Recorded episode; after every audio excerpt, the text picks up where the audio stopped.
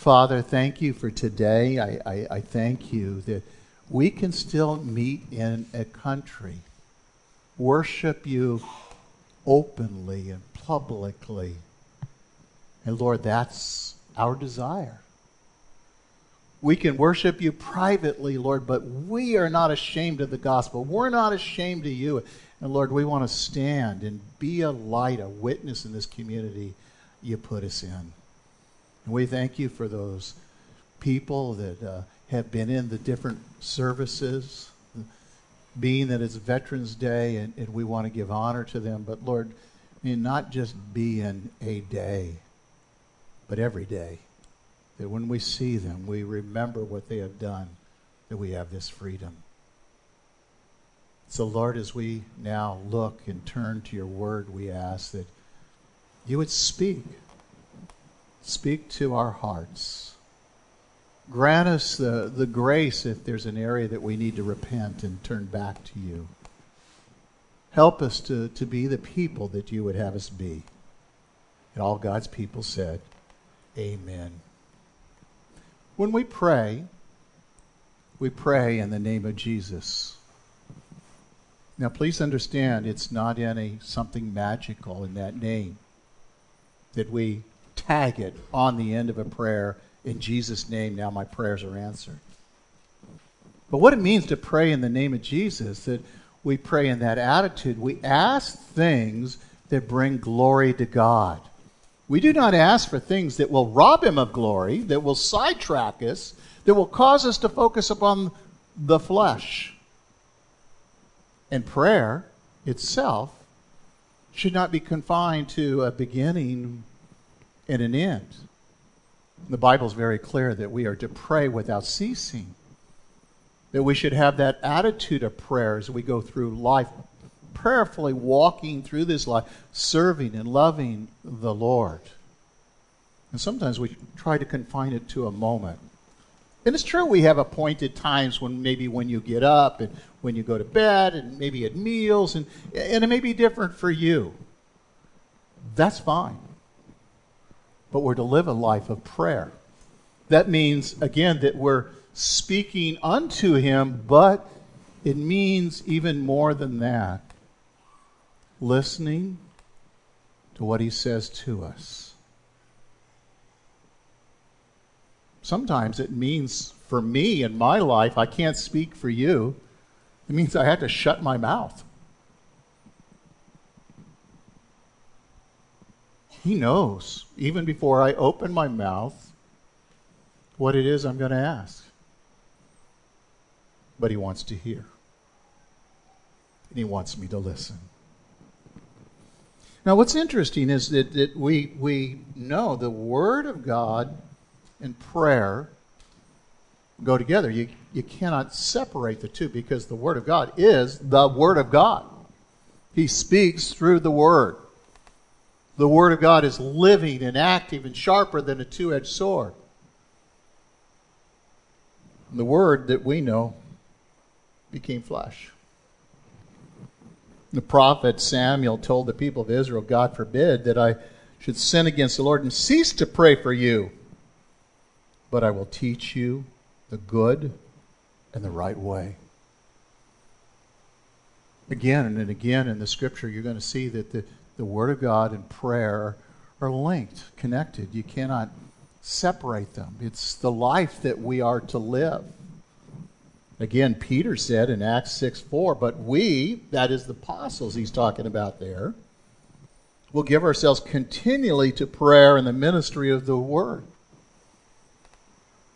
Sadly, sometimes some people in the ministry see themselves above serving. Let me just make a point here. Serving is, you know, this is a position, it's a calling, it's what I do as a pastor. Watch over that flock of God and pray and teach. But really, the first ministry is being example. A man of the word, a man of prayer and never asking anyone to do anything if I'm not willing to do it. Boy, that goes a long ways. If somebody asks you to do something and you see them doing it, it's not below them, And we too need to be example to this world. We are to be witnesses and lights. And, and these are things that we learn in the Word. We, we see it when we see that living Word, Jesus Christ, when we look in the Bible. Again, Jesus prayed for his disciples. And just as Paul prayed for the Thessalonian Christians, that their faith would not fail. Sometimes, do you feel like your faith, you've failed? I have. There's moments, lapses in time when I begin to freak out. And then I pause and I remember that He's still on the throne. Hang on to that thought because we're going to connect that thought as we go through our text today. Well, we see here again Paul and his prayers. We've been looking at really a, a pastor's heart. He's a man of the word. He's a man of prayer. Well, let's read our text together. 1 Thessalonians 3, verses 9 through 13. Paul begins For what thanks we can render to God for you in return for all the joy with which we rejoice before God on your account, as we night and day keep praying most earnestly that we might see your face.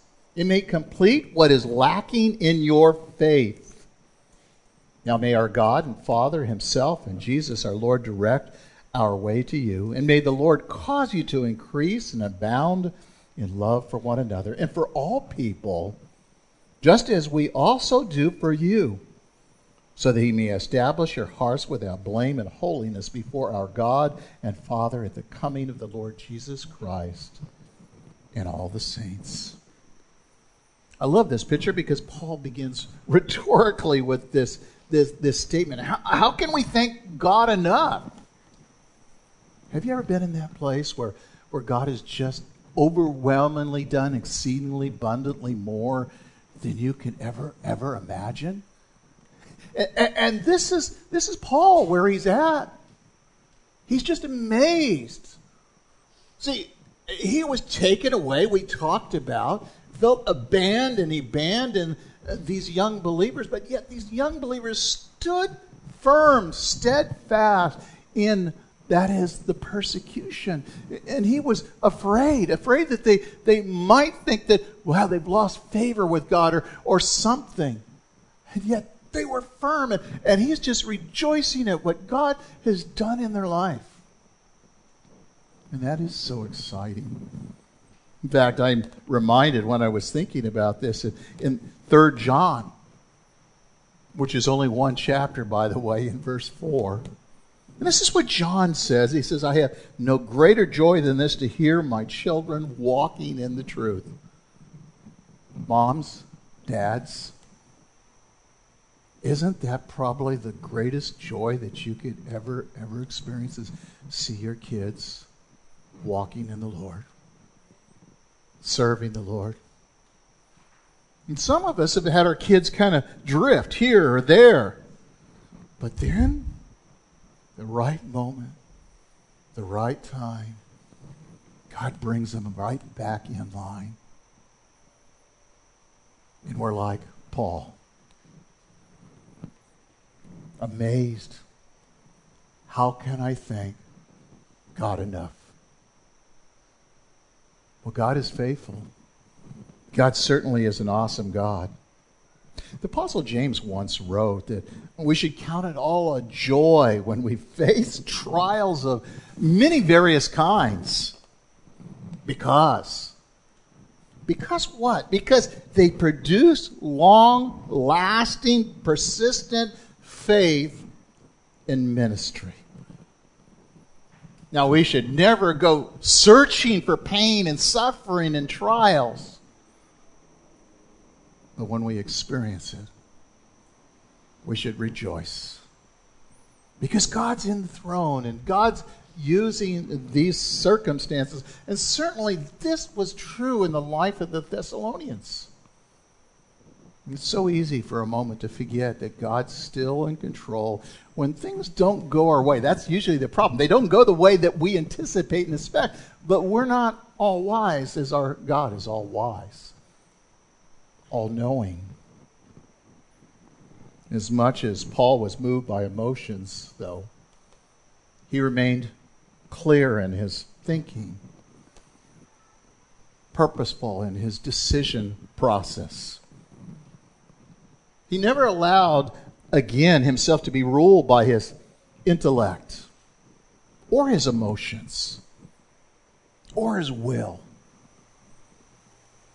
He made deeper decisions, decisions that were spiritual, that were ruled by the Holy Spirit. And this would be his prayer for the Thessalonians that they would be spirit led. In fact, he says, Now God Himself and our Father and our Lord Jesus Christ direct your way. And that should be our prayer for one another that God would direct those steps, that God would use those steps in your life. Now, those steps are not always what you and I ever thought they would should be. Paul knew, though, what would lie ahead for, if you remember the church of Thessalonica, he, he knew the, the persecution. He knew what happened and what needed to happen actually in these believers. If this church was to sustain itself, now the church, not a building, but the people. And that key ingredient would be love among the believers. Love among the believers. That's opposed to disunity and factions and disagreements. They're coming. Right now, we're probably uh, not, I'm not talking just about today, but when everyone's here, we're, we're in one of those sweet times when there's no one divisive, no one drawing attention to themselves, but everyone is focused upon Christ. But I'm going to tell you, there's a time that people will come in here and want to divide the body. They'll come and they'll have another agenda. And that's in true in every congregation, wherever they are in the world. The enemy plants people within. He, he uses weak people and, and he spurs them on to bring division. And we have to be careful. We don't succumb to that, give in to that. Well, the church needed more love in order that they would survive these difficult times. And that's true for us. We, we, we are a loving church. In fact, when people come in and visit, they say, you know, the, the people are so loving here, and it, it's so neat. But we need to, to grow in that love, grow in that knowledge. And that's what he's saying about the Thessalonians, because he knew they were loving people. But we just need to continually grow in that love. There's an illustration of a woman who was wanting to to find a church. She just moved in this area and, and, she wanted to find a church and, and she would go to this pastor and that pastor and, and she would ask a question. The question was always the same. Will you try to convert me every Sunday? You know, there's some churches that are trying to get people to come forward every single week. I don't want you to come forward. I want you to come to Jesus. I don't want you to be converted week after week because the moment you're born again, you are in Christ. You're not in Calvary Chapel. You're not a Baptist. You're not that. You are in Christ. So your question is again, are, are, are you going to try and convert me? See, what she was really asking is, is or are you going to teach me the Word of God? Are you going to feed me? Are you going to help me understand what it means to be a Christian and how I can grow in Christ Jesus and how I can bring glory to Him and how I can be used by Him? And sometimes we, we, we get caught up in this thing of trying to make notches for everyone that goes forward. And sometimes some people have gone up 20, 30 times to the altar and got saved again. Every week they're getting saved. And the fact is, the moment you're born again, you're saved. Now you need to be saved from yourself. Sanctification, that process of growing in that love and grace of Jesus Christ. They need to know how. The Bible is big. There's a lot of words, there's a lot of chapters, a lot of books. Where do I start? And that's what she needed. And she knew it.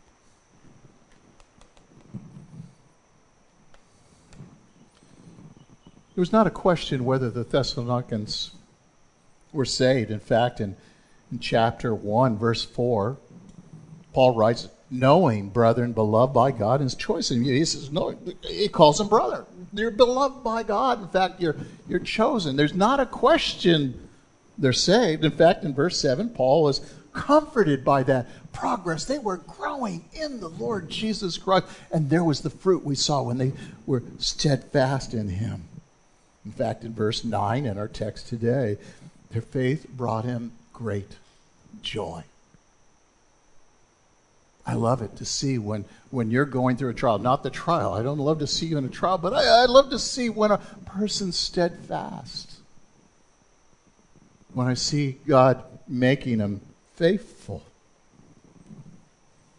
And even though Paul knew they were saved, they were growing, and they were bringing great joy, really, to his life, he felt there was still something lacking.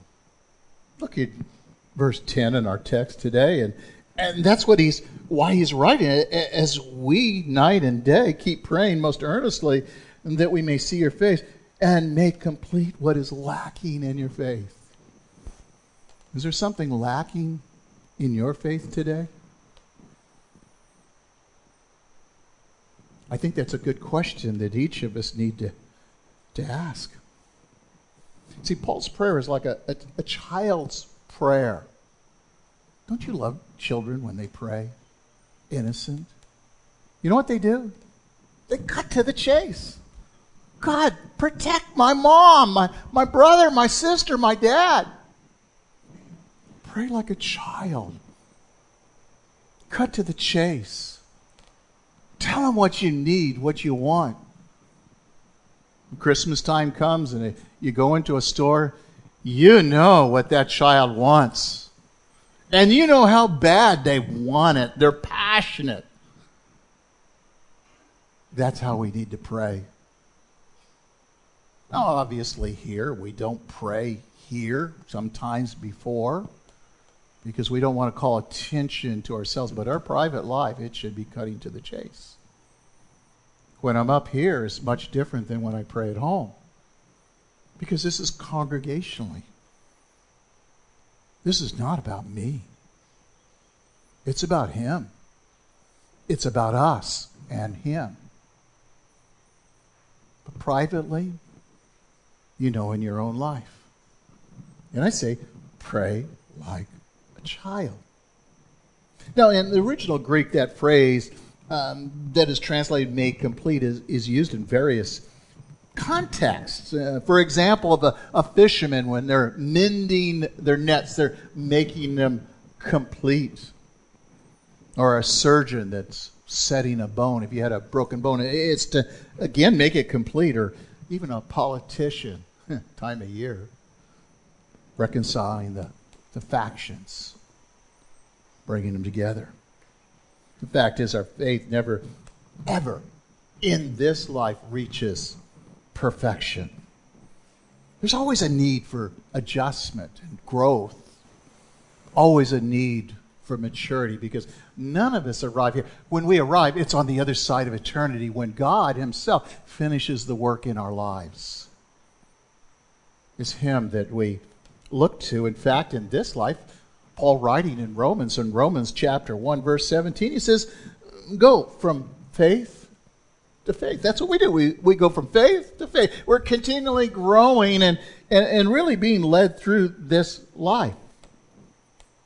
Look back in our text in verse 12, and Paul prayed that the Lord would cause you, or that is them, to increase and abound in their love. And I think that's true of all of us. We need to increase and abound in that love, and a passion in that love, and excitement in that love. Love should be exciting. Think back. I know some of us are older, but remember when you were 16 years old and you had that first love and your heart pounded and you just had to be with them? That excitement. And then you got married, and 46 years later, or whatever it is, that love should grow deeper and deeper and deeper and deeper. Love covers a multitude of sins. Love never fails. Paul realized again the Christians in Thessalonica, they were not yet what they should be.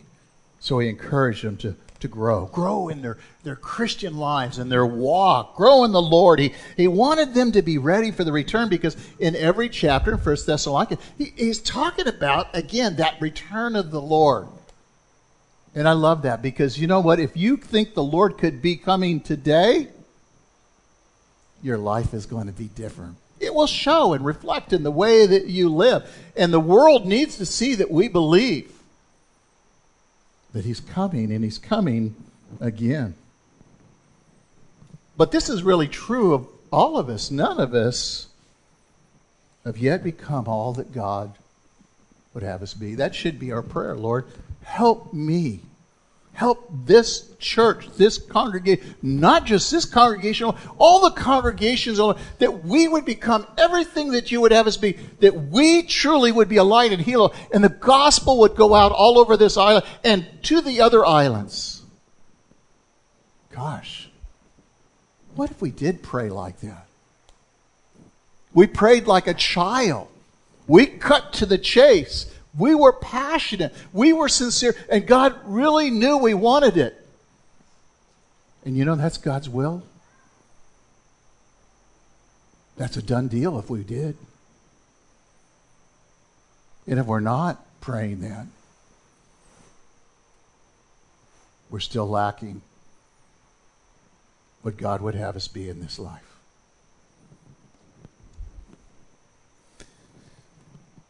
In the same sense, we need to be complete in what's lacking in our own lives. I think for a moment of Abraham, he's a, a great illustration. God called him in the land of Ur of Chaldees, if you remember, and he kind of went halfway and he stops, camps, lives for a while. His father dies, and he moves on, and eventually he comes into the land of Canaan the land that it was promised he would lead them to. It would be a land of, of milk and honey. And there's a famine in the land. Oh, by the way, that's a trial, that's a test. Guess what? You probably noticed Abraham failed the test. He went to Egypt. Egypt's a picture of the world. He went back to the ways of the world, and that could be true just in our own relationships, in our workplaces. We're just like Abraham. God leads us to these places. See, each step of the way that God was leading him, God brought him to the, to the place that he would come to trust and rest and grow in his faith in the Lord. It was there was a reason God had knew there would be a famine, orchestrated. However, He did. He's God. That's His concern. But Abraham was to come here, and he was to just simply trust God that would provide his needs when it didn't look like God could provide his needs. So when you're going through those difficult times, or the Thessalonians that were going through those difficult times, God was leading them to grow them, to stretch them, to bring them to that place, to help them build in their life that was lacking in their life. See, faith is a, is a muscle. It gets stronger with use. And, and, and God was working in Abraham. Well, He's working in you, and He's working again in the Thessalonians back then. That's why the world, He allows it to be that way that we would stretch, we would trust, we would walk through in the power of the Spirit. Abraham, oh, he had a lot of problems, if you remember. He had problems with Lot. Not Lot himself, but Lot's workers, and he had to learn to deal with it, to trust God. Not only there, he had problems with his wife and his handmaid. Hagar, the ultimate one, was the test of giving his own son. God loved his son more than Abraham could ever love him, and it would become a picture of God giving his own son for you and me. See, faith that is not tested cannot be trusted.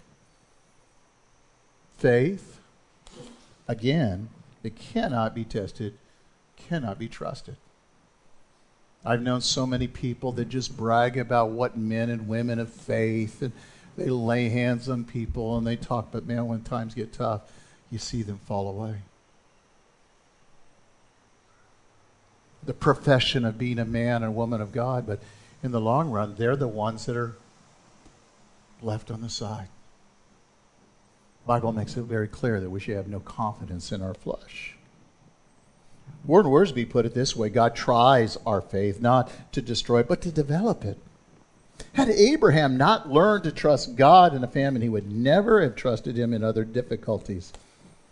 Paul had prayed that the suffering Christians in Thessalonica uh, might grow in their faith, and God answered that prayer. And Paul wrote in a second letter, We are bound to thank God always for you, brethren, because your faith grows exceedingly. And they did. They became a, a model church in, in many ways. Well, there's something else I want to call your attention to. Uh, we need to learn more. We need to learn more. To, to supply what is lacking in that faith, we need to learn more. We never come to a place where we completely comprehend and, and know all things. No, we just don't. But the Bible is very clear. 1 Peter 2 2 says this like a newborn babes long for that pure milk of the word so that by them you may grow in respect to salvation. See, when you're seeking the Bible, seeking to know the truth, and this is very important, especially when you are just born again, you're like that little child. You want to know. You're a sponge until someone says, You're too zealous for the Lord. Ever hear somebody say that? Yeah. I remember reading this verse because I'd never read a book in my life and I read it again, like newborn babies long for that pure milk of the word. Well, Lord, I just don't read. God, you got to give me the desire. See, that's how a child prays. And I begin to listen to the Bible, dramatized Bible again and again and again. I know there's some in this fellowship that do that as well. And even to this day, I, I pull out my phone and I listen to it at certain points. I read it and I listen to it, read it and listen to it. That was God's will. And, and, and God began to give me a desire to read. As a pastor, you have to read a lot. And he puts us in these places. See, I needed to crave that spiritual milk. The Christian develops his desire for the truth God's word by remembering God is the source of life. Everything goes back to God. Apart from Him, I can do nothing of good.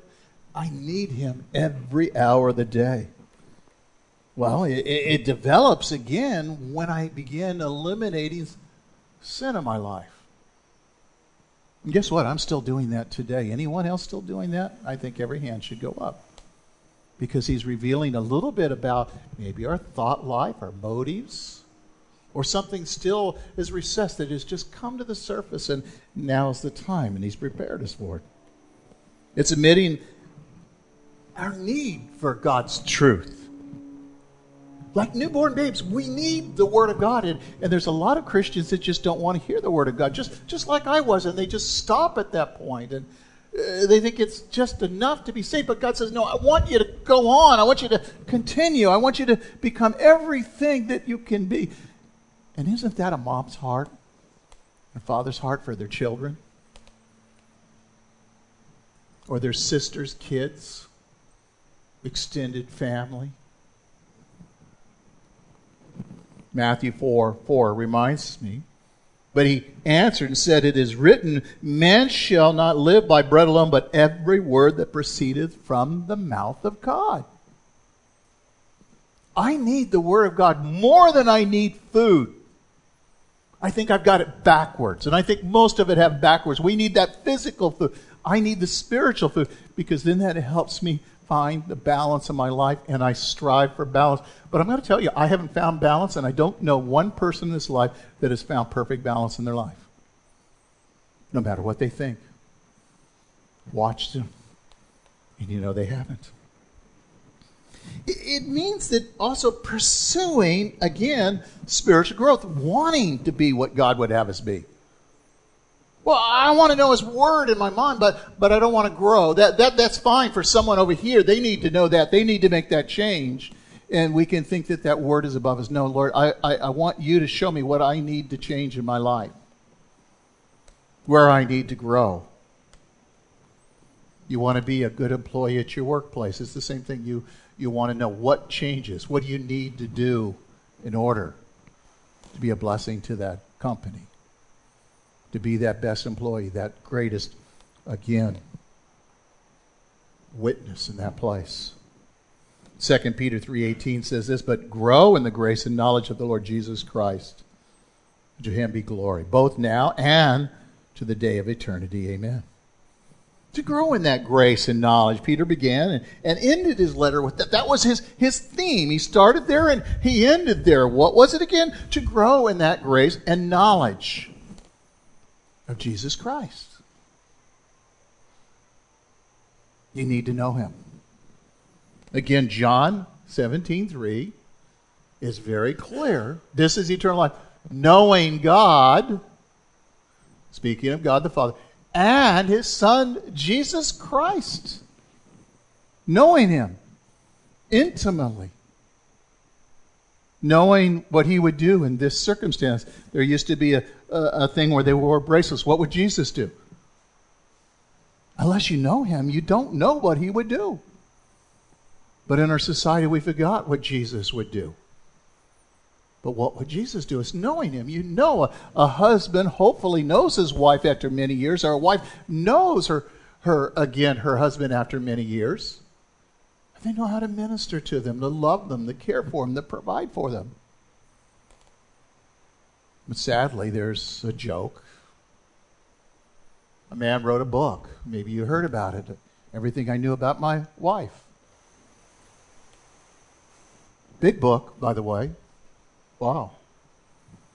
You open the book up, it's all blank pages. But sadly, that's the reality. Sometimes a wife won't let her husband know, and a husband won't let the wife know. How are we to grow in that relationship with each other? And it's the same with the Lord in a spiritual sense. I need to know Him more and more and more. I need to know what grieves Him and hates Him. I, I said something to somebody one time I, I hate this. Well, God would not have you hate. Well, I want to hate what God hates. In the Bible, says, God hates sin. God hates idolatry. He hates adultery because he knows what it will do to the family, to a society.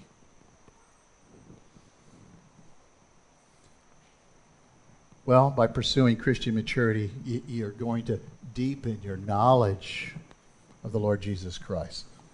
Well, there's something else at advantage when that happens is you're going to have doctrinal stability. Well, why do you use that word doctrine? It means teaching. You, what you learn about the Bible, it, it gives you this balance in life.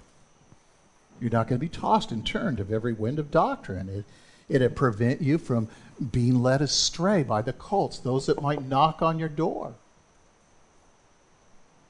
Hebrews 6 1 says this Therefore, leaving the elementary teaching about Christ, let us press on to maturity, not laying again the foundation of repentance from dead works and faith toward God. And again, from cover to cover through the Bible is to grow, to mature, to become all that God would have you be. That's what a Christian is. Not a pew warmer. To grow. Hebrews, it talks about by now you ought to be teachers. He's not talking about, again, people in the pulpit, but, but you should be able to open the Word of God. And he goes on and say, but, but you need milk. You're not ready for the bread, the meat. They were growing, they were excited, but, but they had backslidden in a sense. They need those basics all over. And that's what happens when you stay just upon the, the water and the milk of the word. You need to move on to the bread, to the meat. God puts you in a place where you're discipling people, loving people, encouraging people, giving biblical guidance to people. Well, there's another thing I want to call your attention to. We, we need is we, we started to, to love more. I want to love my wife more. Now, when I look at Jesus Christ, I, I, I, look at a failure if I'm to love my wife as Christ loves the church. And I think every man here is probably the same. I need to grow in that love. But in, before I can grow it, I need to understand that love of who Jesus Christ and how he loves. And then I can love in that way because he pours his love into my heart. See, to supply what was lacking, the faith begins to realize that I need to love more. Actually, I think I should ask the question I'm not going to make you. How many here need to love more? I need to love more. I think all of us really need to say that. Because none of us, again, have arrived completely. We need to grow in that love. See, knowledge without compassion produces spiritual snobbery. I've seen many people through the years that they come in and, they know it all. They got all this, but they want to chop everyone's legs off. Where's the compassion? Where's the love? It's not condoning sin, it's acknowledging sin. That's what Jesus said to the woman who was caught in the midst of adultery. He says, Go and sin no more. Yeah, we're going to deal with sin. But man, it shouldn't be an albatross around someone else's life, around their neck. And I hold that albatross. See, love should be that thing when people love that, and you're loving that person. Go and sin no more. That you you don't want to you don't want to be in that situation. You know that people care about you, and, and you want to do the right thing because it's the right thing. And in fact, then you can begin and feel comfortable to reach out and say, "I need your support. I I, I need that accountability." You become that person safe they can talk to. See, as we grow in that knowledge of God, we must grow in the love for all people. Not just here, all people. That means every one of those. There's a guy out there walking down the street out here. Love for him. I don't know him. It means we need to get out among the people. We need to love them. Now, all of us are going to be called to different places in the community and reach out, but we need to love all people. That means loving some, as we talked about before, unloving people. How many have unloving people in their life? Oh, yeah, all of us have that, don't we? We need to be loving. Look at verse 12 in our text, and may the, the Lord cause you to increase and abound in the love for one another. That's us here. That's the body of Christ, by the way, universal. It's like we're to love the Baptists, the Baptists are to love us, the Methodists, and the Nazarenes yeah. And love even those in the cults. It doesn't mean condone. Love will tell them the truth and tell them lovingly and kindly. We'll be ready to give a reason for the hope that lies within. Because we've been growing in the knowledge and the love of Jesus Christ, we know the Word of God and we can share doctrinally with them in a loving way and not preach at them and not beat it over their head, but speak to them as one who cares. Read a lot of Warren Wiersbe this week. I liked some of the things that he said this week. And, and he wrote, and I, I love this one especially because he said when he counsels, when he counsels young couples, they're going to get married, he looks at the, the young man and he says, let me think how he worded it again. If you married, if, if your wife became paralyzed three weeks after you are married. Do you love her enough to stay with her and care for her the rest of her life? Wow. A lot of people would be busted, wouldn't they? Because lust and love get confused. The love is that commitment. We say it in a marriage for better or worse. But Lord, I didn't mean that if this happened. No, no, no. For better or worse. By the way, God set his love upon you. He loves you for better or worse, and I don't think it's always the better all the time in our lives. And his love never changes for you, for me. But we have that habit of changing our love toward others, don't we? See, true love deepens in times of difficulty. The shallow romance disappears when difficulties appear. You've seen it. I've seen it. Maybe you've even experienced it. Well, it's this kind of love that that, that early church had. It, the Christians were willing to give up their own property and everything so everyone would have needs. It was a sacrificial love. That was the love that we're to grow in. They were selling their properties, they were feeding the poor. In fact, in Acts 4, verse 32, notice what it says the congregation of those who believed were one heart, one soul. Not one of them claimed anything belonging to him was his own, but all things were in common property to all of them. Hmm, again, look at that verse. It says they were one heart, one soul. What? In Jesus Christ. Everything that you have in your life is His. Your vehicle out there, well, it may be the bank and His. But it's His. You're just entrusted with it. See, it's our care for the helpless, uh, the practical loving kindness that brands us in the eyes of an unbelieving world.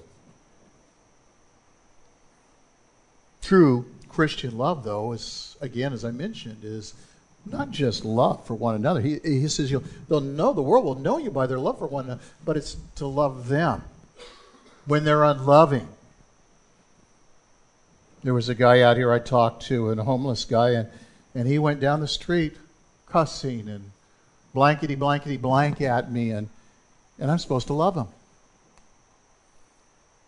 I go, Lord, help me love him. Help me want the best for him. Help me to know if there's something I could say now. But that's not our first thought, is it? I'm getting better where I just, you know, he doesn't know where he's at.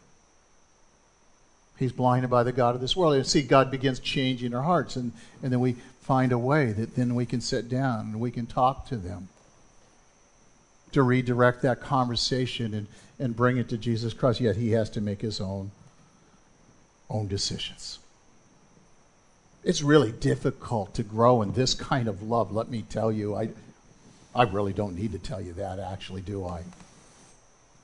Because we all know this is the love he calls us to. And yet it was demonstrated in, in the life of Jesus time and time and time again. This, this is our example. This is what we need to look at is Jesus. And especially in, in John chapter 4 and verses 3 through 6. Let me read and we'll talk about it. And, and he left, referring to Jesus, Judea, and went away again into Galilee. And he had to pass through Samaria. So he came to the city of Samaria called Sychar, near the parcel of ground that Jacob gave his son Joseph. And Jacob's well was there. So Jesus began, or being wearied from the journey, was sitting thus at the well, and it was about the sixth hour. Now, the, the, the thing I want to call another text, and I don't remember which one it was, it says Jesus needed or must go through Samaria. The Jews didn't typically do it. They would go around either the coastal route or they would go again down the Jordan, and they would go up through Galilee and come around. They didn't go through Samaria because they were Hapa Jews. They had compromised the Word of God as, as they felt. And they weren't following the, the man made traditions. They worshiped in a different place, they worshiped in a, in a different way. So when Jesus said he must go through, or he needed to go through, he knew there was a woman there, and Jesus may have you and me go through a place that you and I have would have thought we would go through. Now, what's amazing is Jesus is in Samaria, And what's amazing, he's speaking to a Samaritan because the Jews just didn't do that thing in that time. But Jesus did. What's even more amazing, forgive me, women, he talked to a woman. A Samaritan woman. Oh, I'm not done. Many would call her a bad Samaritan woman at that because she committed adultery and had many husbands or really lived with many men. But Jesus talked to her. Oh, it didn't start with the talk. It started with love. Jesus loved her. He talked to her. He desired to meet the deepest need. That's what love does. Desire to meet that deepest need. Now, it's going to show up differently in, in every one of our lives because we have a different personality. But he knew what her need. In fact, he was God, God in the flesh. So he wanted to meet that deepest need. And what that deepest need was to bring her into a relationship with God. Oh, it doesn't stop there. He used her. Boy, when God uses you, it is a good use. Because you don't feel dirty like the world when it uses you. How did he use her, though? Oh, it was interesting to witness to a city. Uh, she goes back and tells everyone, and the hills are coming down. The people are coming to hear this man. She says, Everything, he knows everything I did. God knows everything you did and everything you will do. And He loves you. And sometimes that's all a person needs to know that God can love them where they're at. They already know their background, they know that they're sinners. Well, it's this kind of radical love that Jesus has that we are to have. Remember those days, the Jesus freaks? It was this love that they were branded in. They loved everybody, old and young. It's the same love you and I are to love with. And, and that is not hard in one sense because God has poured his love into your hearts. We're going to see this in a little later, not today, when he pours his love out. We, don't need to be taught by anyone else. Your wife doesn't need to teach you. Your husband doesn't. Uh, Jesus teaches you himself when you come to him and you recognize it. What do you think? Are we missing this dimension of this, this radical love that Jesus has? Hmm. Are we missing this radical dimension? So the question really arises if you don't know how to answer that, have we become more like the Pharisees than Jesus? See, if we're not willing to radically go out and love this world, maybe we become like those Pharisees. Well, God doesn't want to be close to them. See, the Pharisees rejected those who weren't the same kind as them. But Jesus reached out to them. The Pharisees, well, they were cynical and hypocritical and condescending. They're more concerned about their own man made traditions. Jesus, on the other hand, was full of compassion. His desire was to bring them into the truth, bring them into a relationship with God. The Pharisees were limited to those who were loved, but Jesus loved everyone. For God so loved the world. Jesus loved everyone. There's one more thing, and I'll move quickly on this, is we need to do more. Well, what do you mean do more? I'm already, my schedule's full. But just learning more and loving more is not enough. Again, the, the, the, the, phrase was to supply what's lacking in our faith. It, it, it, means we need to do more. It means if we really have this right theology we're talking about, that, that knowing who God is, and our emotions will move us to a place of availability. Oh, yes, it will move us to a place of availability. If you really know God.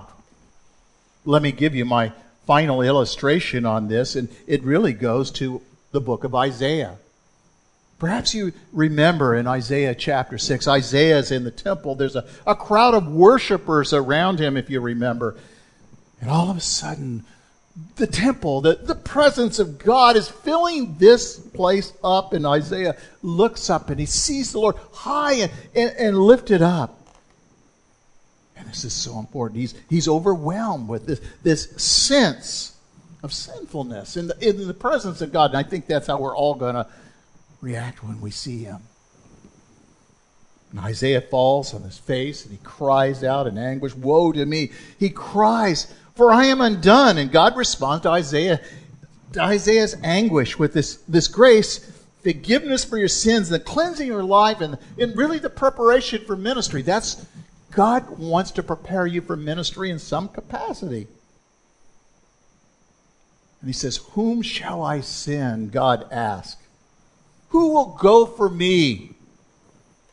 Here I am, Isaiah responds, Send me. Isaiah called to, to, to be God's witness. You are too, and I am. The proclaimer of God's truth to all the people.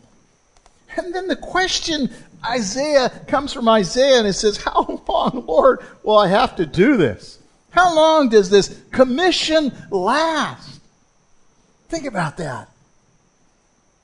And God's answer, then I said, How long, O Lord? And he answers, Until the cities lie in ruin, without inhabitant, until the houses are left deserted and the fields are ruined and ravaged, and, until the Lord has sent everyone far away in the land is utterly forsaken. Do you understand God's answer? For as long as people are alive, they need to know the truth. As long as you're alive, they need to know the truth. We need to be faithfully witnessing we need not only uh, grow ourselves, but also participate in God's kingdom. Or stewardship. The opportunities, the people that He's brought into our life to share with them. See, when we become Christians, Christ is present. He's in, he's in our hearts, He's in our lives.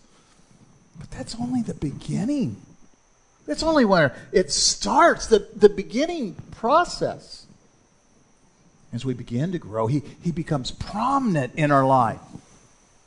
He's the main thing, but not even just prominent.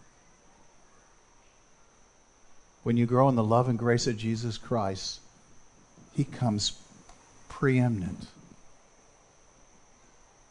before every relationship before everything else in this life. That's the ultimate destination. When we seek the Lord with all of our heart, mind, and soul and strength. It happens when you make Him preeminent in your life. This is what was lacking in their life. Oh, they were growing, they were maturing. He was the main thing in their life. But like us, he needed to be preeminent before all things in this life. Because they would face more trials, more persecution, more struggles. And you and I will too. Would you stand with me, please? Father, thank you for your word. Thank you how practical it is. It really tells us all the things that we need to know what is right, what is wrong, how to get right, how to stay right. How can we please you, and how can we reach this world? Lord, it is our desire that knowing that you are present in our lives, we want you to be prominent, the main thing, and we want you to be preeminent. And Lord, we we say, Lord, nevertheless, your will, not ours. That is our prayer. To come to you with a surrendered life. And all God's people said, Amen.